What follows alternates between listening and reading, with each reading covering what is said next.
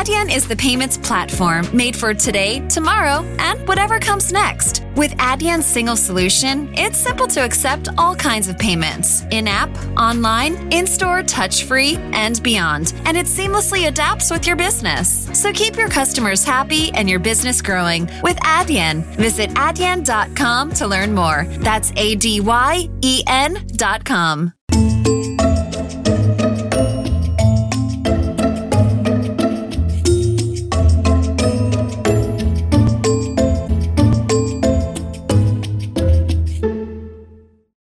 com esta história da, da pandemia, um, obviamente nós ainda estamos numa fase em que vemos tudo muito negativo, mas a verdade é que houve empresas e negócios que cresceram exponencialmente com isto.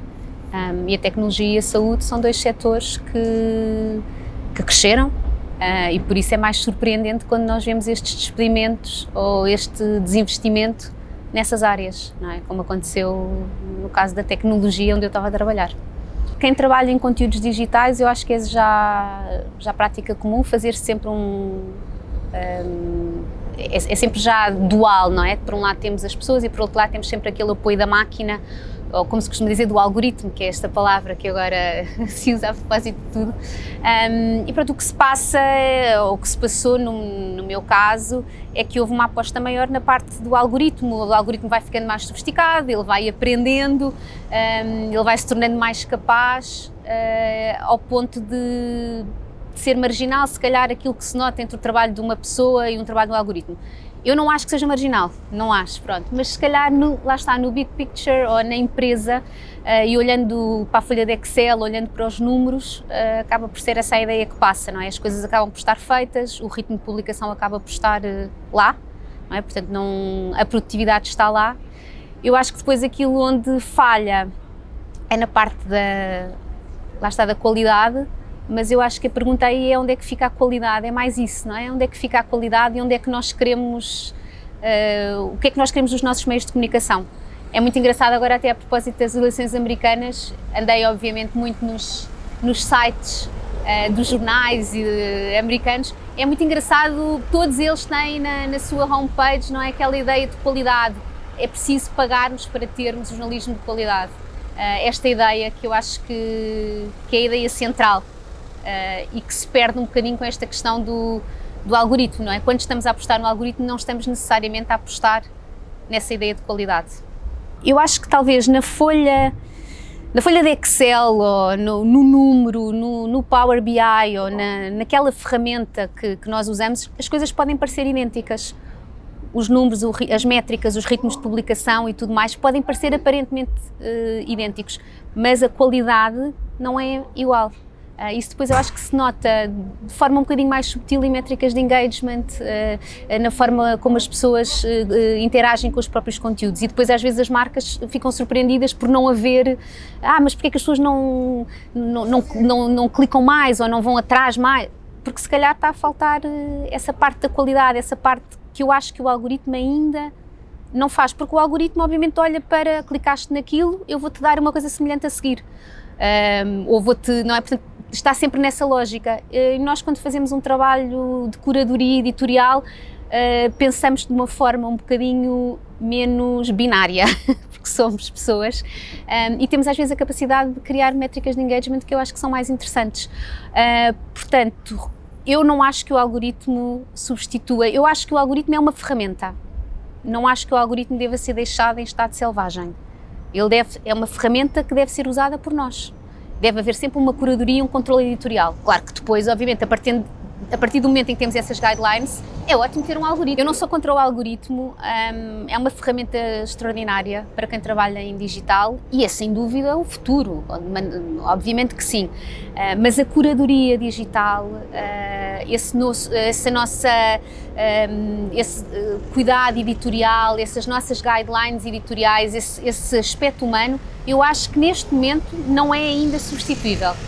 Eu acho que, que aqui uh, devemos procurar um, um, meio termo. Acho que nem por um lado uh, o jornalismo, como era concebido antigamente, o jornalismo pelo jornalismo, eu acho que não é um modelo um, ehm, que seja viável hoje em dia e acho que até a gestão trouxe aqui algumas, uh, algumas variáveis interessantes ao modelo da comunicação social. Um, portanto, acho que seria impossível voltarmos atrás e fazermos as, com aquele modelo de publicidade que era feito antigamente. Um, portanto, acho que todo, obviamente, as redes sociais, a internet abriu aqui outro mundo. Acho que deve procurar sempre, sempre um equilíbrio entre as duas coisas e acho que os projetos resultam sempre mal quando estão muito ancorados numa destas uh, matrizes, ou se são excessivamente comerciais ou se são excessivamente anticomerciais. Deve-se procurar Uh, sobretudo um consenso, trabalhar em conjunto, trabalhar aqui dinâmicas e sinergias, porque eu acho que tanto o jornalismo como a parte da gestão podem colaborar e criar produtos muito, muito interessantes. Por mais que, que até certos média americanos ou isso que eu acho que estão, obviamente, numa fase diferente, têm um mercado diferente, por mais que eles falem muito do jornalismo, obviamente que é sempre um jornalismo que está ancorado em modelos de, de gestão e de, e de conseguir perceber de que forma é que aquilo é que é um produto uh, que pode ser consumido uh, por um mercado. Um, portanto, sim, sem uma posição equilibrada. Eu acho que isso é uma queixa generalizada, não é um problema em Portugal, acho que há uma queixa generalizada, acho que houve aqui uh, este fenómeno da rede social em que todos nós somos publishers, não é? Portanto, nós já não temos 5 ou 10 ou 20 publishers no mercado, nós temos milhões de publishers, todos nós, através da nossa conta de Facebook ou da nossa conta de Instagram, podemos publicar um, e isso acaba por ser, entre aspas, informação que as pessoas consomem. E acho que, obviamente, os meios de comunicação ficaram assustados e sentiram-se pressionados e foram um bocadinho em busca disso, não é? E de, desse clique. Um, acho que é um processo de ajustamento, acho que agora as coisas estão até mais claras. Acho que essa época dessa euforia passou um pouco e eu acho que nota até hoje em dia lá está uma preocupação maior em proteger o que é o jornalismo de qualidade, em explicar ao mercado, ao público, o que é o jornalismo de qualidade e acho que o próprio público também já está muito mais alerta para isso. Toda esta discussão que houve à volta do que são as fake news, toda esta questão da polarização da informação que é feita nas redes sociais, tudo isso acho que são coisas que aos poucos já passaram para o cidadão comum, um, ehm, que também já olha com alguma desconfiança para aquilo que lê online uh, e consegue perceber se calhar que, existe, que existem uh, locais em que essa informação é alvo de um tratamento um bocadinho diferente. Um, e acho que a solução dos, dos média vai ter, que ser, vai ter que ser por aí. Eu acho que a questão da qualidade vai ter, vai ter que ser. É um, é um, é um modelo Netflix, não é? Um, eu tenho a televisão, obviamente, em casa, mas eu quando quero ver coisas boas, pago pago um bocadinho mais para ver aquilo que é bom. E eu acho que no modelo de comunicação, acho que é um bocadinho isto, não é? Nós temos informação, mas quando queremos aquela informação de qualidade, vamos ter que pagar um bocadinho mais. E daí essa aposta nos modelos de subscrição, acho que obviamente nos, no, no, mercado como o mercado português vai ser sempre difícil por uma questão de económica e até de informação do público, mas acho que se chegaremos lá, aos poucos chegaremos lá. Eu acho que esta questão toda da Netflix, o Spotify, não é? estes modelos de subscrição, são muito interessantes, porque a verdade é que nós pagamos para os ter. Melhor do que eu explicar estes fenómenos, há um documentário na Netflix, precisamente, que se chama The Social Dilemma. É um documentário muito curtinho e, eu, e que toca estas questões muito, de uma forma muito superficial. Eu acho que é uma coisa que tem uma hora ou qualquer coisa, portanto é tudo superficial, mas que levanta aqui os assuntos mais importantes, levanta aqui os assuntos-chave. Um, e essa questão da polarização das redes sociais é muito bem explicada nesse, nesse documentário. É? Essa, essa coisa de eu quanto, quanto mais eu clicar não é, naquele assunto, mais o algoritmo vai interpretar que eu quero saber mais sobre aquilo. E portanto vão-se formando essas bolhas, um, ou seja, portanto eu acabo por só ter informação daquilo que quero ler, e não é? Se eu acreditar que não existe vírus, ou que o homem não foi à Lua, ou que, ou que o Trump eh, é o melhor, eu só vou ver esse tipo de informação. Da mesma forma que se eu não pensar assim e pensar de uma forma diferente, temos outro tipo de bolhas. Um, e portanto, as redes sociais eh, fizeram muito isso, fizeram muito para nos afastar uh, curiosamente, não é? Porque nós achamos sempre que é uma coisa que nos une, mas de certa forma o facto de nós todos vermos informação diferente e nós termos informação diferente acabou por polarizar a sociedade e hoje em dia vê-se até no espectro político as consequências que isso teve. Um, o que eu não acho que sejam totalmente negativas, eu até vejo com algum otimismo esta abertura de, para discussão de, de, assuntos um bocadinho diferentes e que nós se calhar nunca tínhamos uh, pensado discutir. Uh, acho que é sempre importante não nos assustarmos com estas coisas e tentar compreender e perceber o outro lado das pessoas. Mas vem muito daí, não é? A pessoa que uh, se coloca mais à direita ou mais à esquerda acaba por depois nas redes sociais ver as suas posições reforçadas através dos conteúdos que lhe são servidos ou dos grupos que lhe são sugeridos exatamente nessas temáticas. Eu acho que essa figura que desapareceu também é a figura do gatekeeper, não é? Um, os jornais sempre tiveram linhas editoriais diferentes, as televisões também, os meios de comunicação social sempre fizeram de uma forma mais aberta ou menos. Em Portugal nunca foi muito aberto, mas noutros mercados Uh, noutros países uh, a linha editorial dos, dos, jornais era mais marcada, mas havia sempre a figura do gatekeeper, o, gatekeeper, o editor, não é? A pessoa que diz nós vamos publicar esta notícia ou não vamos publicar esta. E hoje em dia, eh, nas redes sociais, isso não existe. Eu sou o meu gatekeeper. Claro que eu, eu, tenho poucos followers e tudo mais, mas se uma pessoa tiver muitos followers, ela é o seu próprio gatekeeper, ela é que decide o que é que vai publicar. Um, portanto, deixou de haver essa figura, esse controle que existia, apesar de tudo, o controle do que era publicado estava nas mãos de algumas pessoas, é, dos editores de jornais que tinham todo esse poder e toda essa. Um, uh, eh, que eram extraordinariamente poderosos.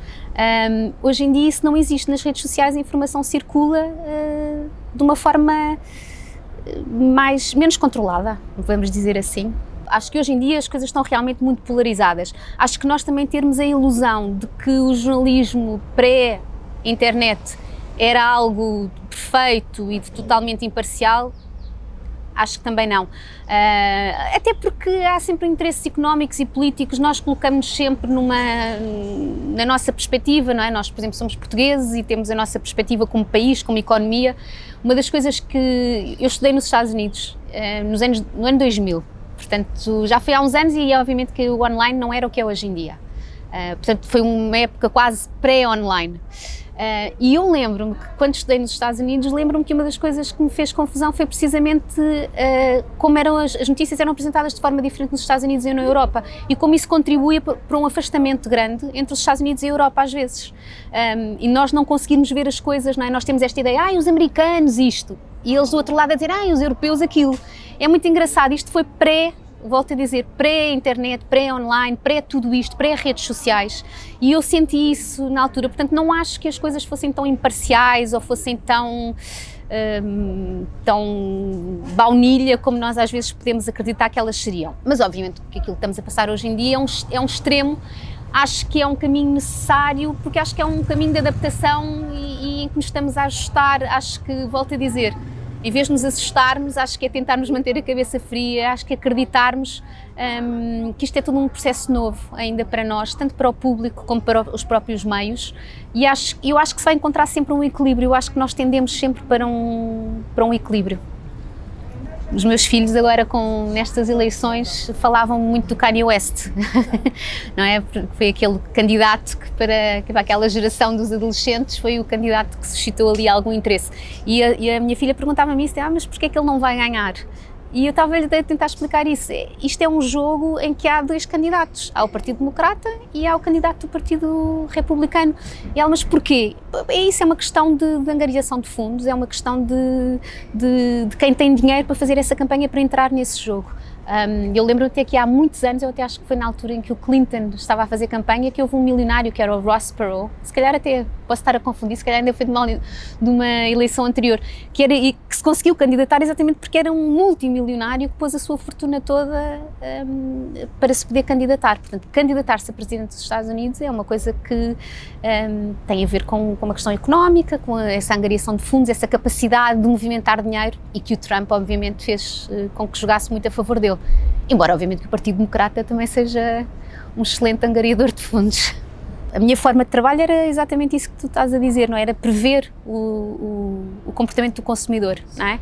é e é isso que, que, a tecnologia faz, é nós tentamos adivinhar o que é que o, que o consumidor, o que é que o user vai querer uh, a seguir. Eu acho isso eu acho que as pessoas muitas vezes ficam demasiado otimistas com, com isso. Eh, acham que isso que nós conseguimos prever, acham que, que, que a forma de uh, com, acham que a nossa forma de pensar é, é, muito previsível. E eu não concordo. Eu não acho que o ser humano seja previsível. Eu não acho que o facto de eu ter clicado num conteúdo sobre o Ronaldo significa que eu quero saber tudo sobre o Ronaldo. Uh, e eu acho que isso é uma discussão muito interessante e que, que eu tentei ter várias vezes no meu trabalho anterior exatamente sobre isso partirmos desta ideia de que uh, a pessoa seleciona um grupo de interesses não é? e que diz, como, não é? nós abrimos uma app e a app pergunta-nos sempre o que é que tu queres, o que é que tu gostas, não é aquela ideia de eu vou-te servir, vou dizer exatamente. Eu até posso escolher aquilo que eu quero, aquilo que eu gosto, mas depois haverá sempre alguma coisa que eu não escolhi e que eu vou querer saber. E nós nunca nos podemos esquecer disso. Uh, portanto, eu acho que lá, eu, lá, está o algoritmo ou a inteligência artificial, eu acho que vai não, eventualmente chegará lá, não sei, não faço ideia. Mas neste momento ainda não está nesse ponto, no, no ponto do, do desvio do, do ser humano.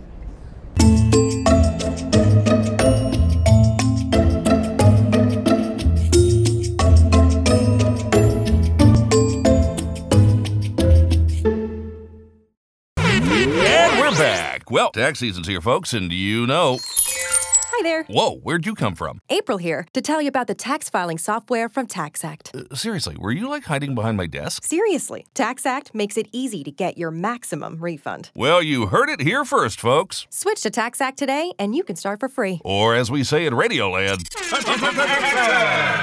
subtle. TaxAct. TaxAct. File for less and get more. See taxact.com for details. The I haven't really woken up oh, until I've had my McDonald's breakfast deal. And I know this is true because before breakfast, I put my phone in the refrigerator and couldn't find the keys that were already in my hand. Nothing gets the morning going like the first sip of an iced coffee. Get any size and any flavor for 99 cents until 11 a.m. Price and participation may vary. Ba-da-ba-ba-ba. McDonald's, I'm loving it.